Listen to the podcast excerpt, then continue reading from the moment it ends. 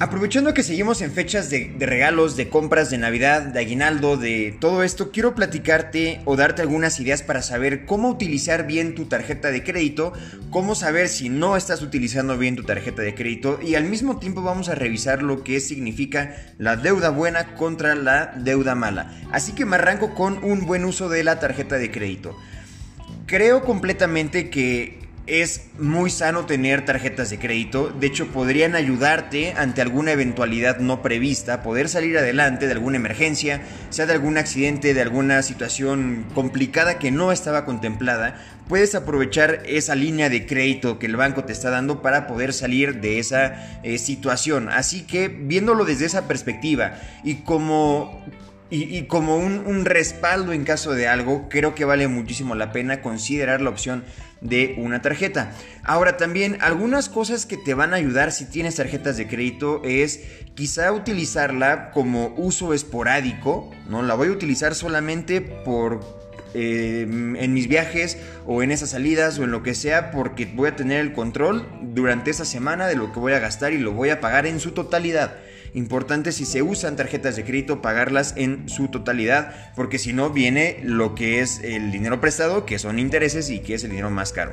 Así que la pago en su totalidad y me organizo de esta forma. Ahora, puedes darle un uso esporádico como lo estábamos platicando o podrías también utilizarla para aprovechar las campañas que muchos bancos también te pueden ofrecer. Llámese por temas de viajes, por temas de consumo, por temas de, de alguna promoción en especial o algún producto producto en especial que está ligado a tu tarjeta, eh, se puede aprovechar también bastante bien por la parte del banco. Así que son los dos brazos, los dos brazos. Por un lado tú puedes decir, ok, solo lo tengo por emergencias o por otro lado puedes utilizar eh, el crédito y los puntos a tu favor eh, si tienes promociones por parte del banco. Pero mucho ojo, porque si lo vas a utilizar es porque lo vas a pagar, ya lo platicábamos, en su totalidad.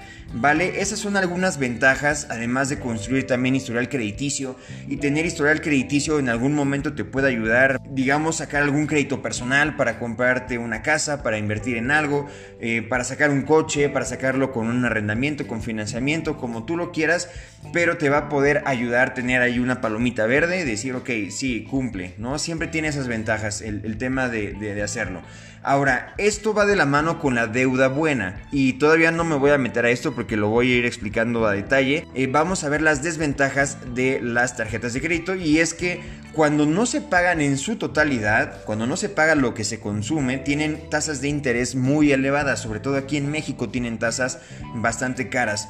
Eh, los beneficios muchas veces son, son reducidos, tienes un crédito limitado normalmente cuando estamos empezando también que al mismo tiempo es bueno tener ese crédito limitado porque nos permite de alguna forma eh, medirnos al principio si no sabemos cómo estamos mejorando o administrando nuestras finanzas, perdón, si no sabemos de qué manera vamos a administrar nuestras finanzas, evidentemente vamos a darle un mal uso a ese dinero del banco y vamos a entrar entonces a la deuda mala, de lo que también ahorita vamos a eh, hablar.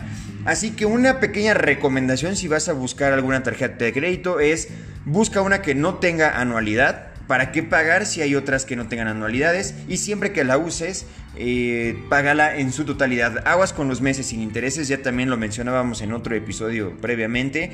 Muchas veces se nos hace fácil poder gastar esas cantidades. Ah, son 200, son 2000, son 500 más, son 800 más, son tal. Pero si lo vas sumando en algún momento puede ya rebasar un límite de, eh, de, un punto de, de salud, vamos, salud financiera. Eso es pensándolo como el buen uso de la tarjeta de crédito o como el mal uso de la tarjeta de crédito. Totalmente recomendable que tengas alguna. Y también si eres de la idea de que compras con tu dinero y primero guardas y solo quieres usar tu crédito y digo, perdón, tu débito, con mucho gusto también es bien recibida esa otra alternativa. Siempre comprar con lo que ya tienes antes de usar el dinero de los demás. Y esto nos lleva ahora sí a revisar lo que es la deuda buena contra la deuda mala.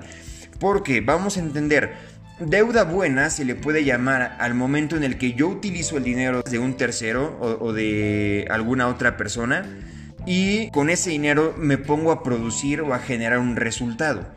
con ese resultado yo voy a ir pagando el dinero que me prestaron, ¿ok? Entonces de esta forma lo hice inteligentemente con el dinero de otras personas. Esto es la deuda buena, me apalanco para sacar adelante algo que genere dinero. Excelente forma de conseguir capital. Ahora, deuda mala, por el contrario, sería precisamente eso. ¿De qué manera, de qué manera yo me meto a, eh, a satisfacer compras impulsivas o gastos innecesarios, caprichos que quizá en este momento no los necesitamos o ni siquiera lo podemos pagar solamente porque tenemos la emoción por el momento de, eh, de hacerlo.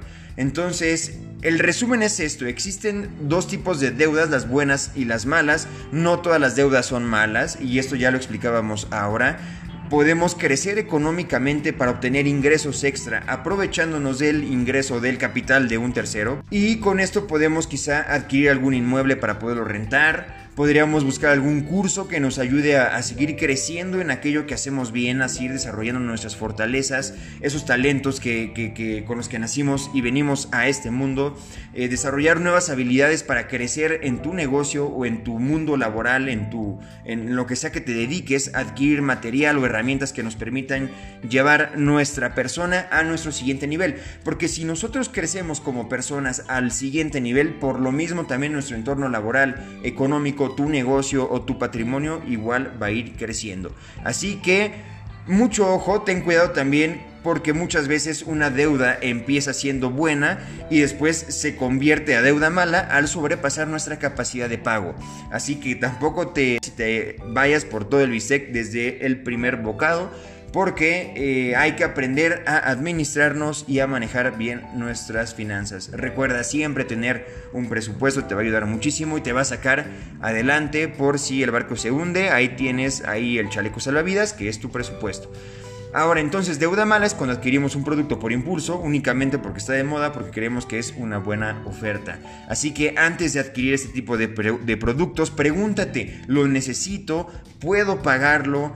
A ver, espérate por lo menos un día. No digo que te esperes una semana o un mes. Espérate un día. Ok, lo regreso a comprar mañana. Lo aparto, lo aparto, lo medito. Y si lo quiero, vengo mañana y, ya me lo llevo, ¿no? Porque lo puedo apartar 24 horas. Así que esa es la idea, finalmente, que tú lo puedas ir refrescando con, la cabeza fría, meditando y que realmente compremos lo que eh, nos hace falta o nos ayuda a crecer como personas y a crecer como conciencia. Pero eh, pues bueno, eh, hasta aquí el resumen de hoy. Espero no haberme ido mucho por las ramas. Luego me, emociono y me sigo hablando. Eh, te agradezco mucho tu tiempo. Si quieres que hablemos de algo en particular, ya sabes, nos puedes encontrar por aquí mismo en Spotify o en Instagram. Que tengas una excelente tarde y que estés muy bien. Gracias.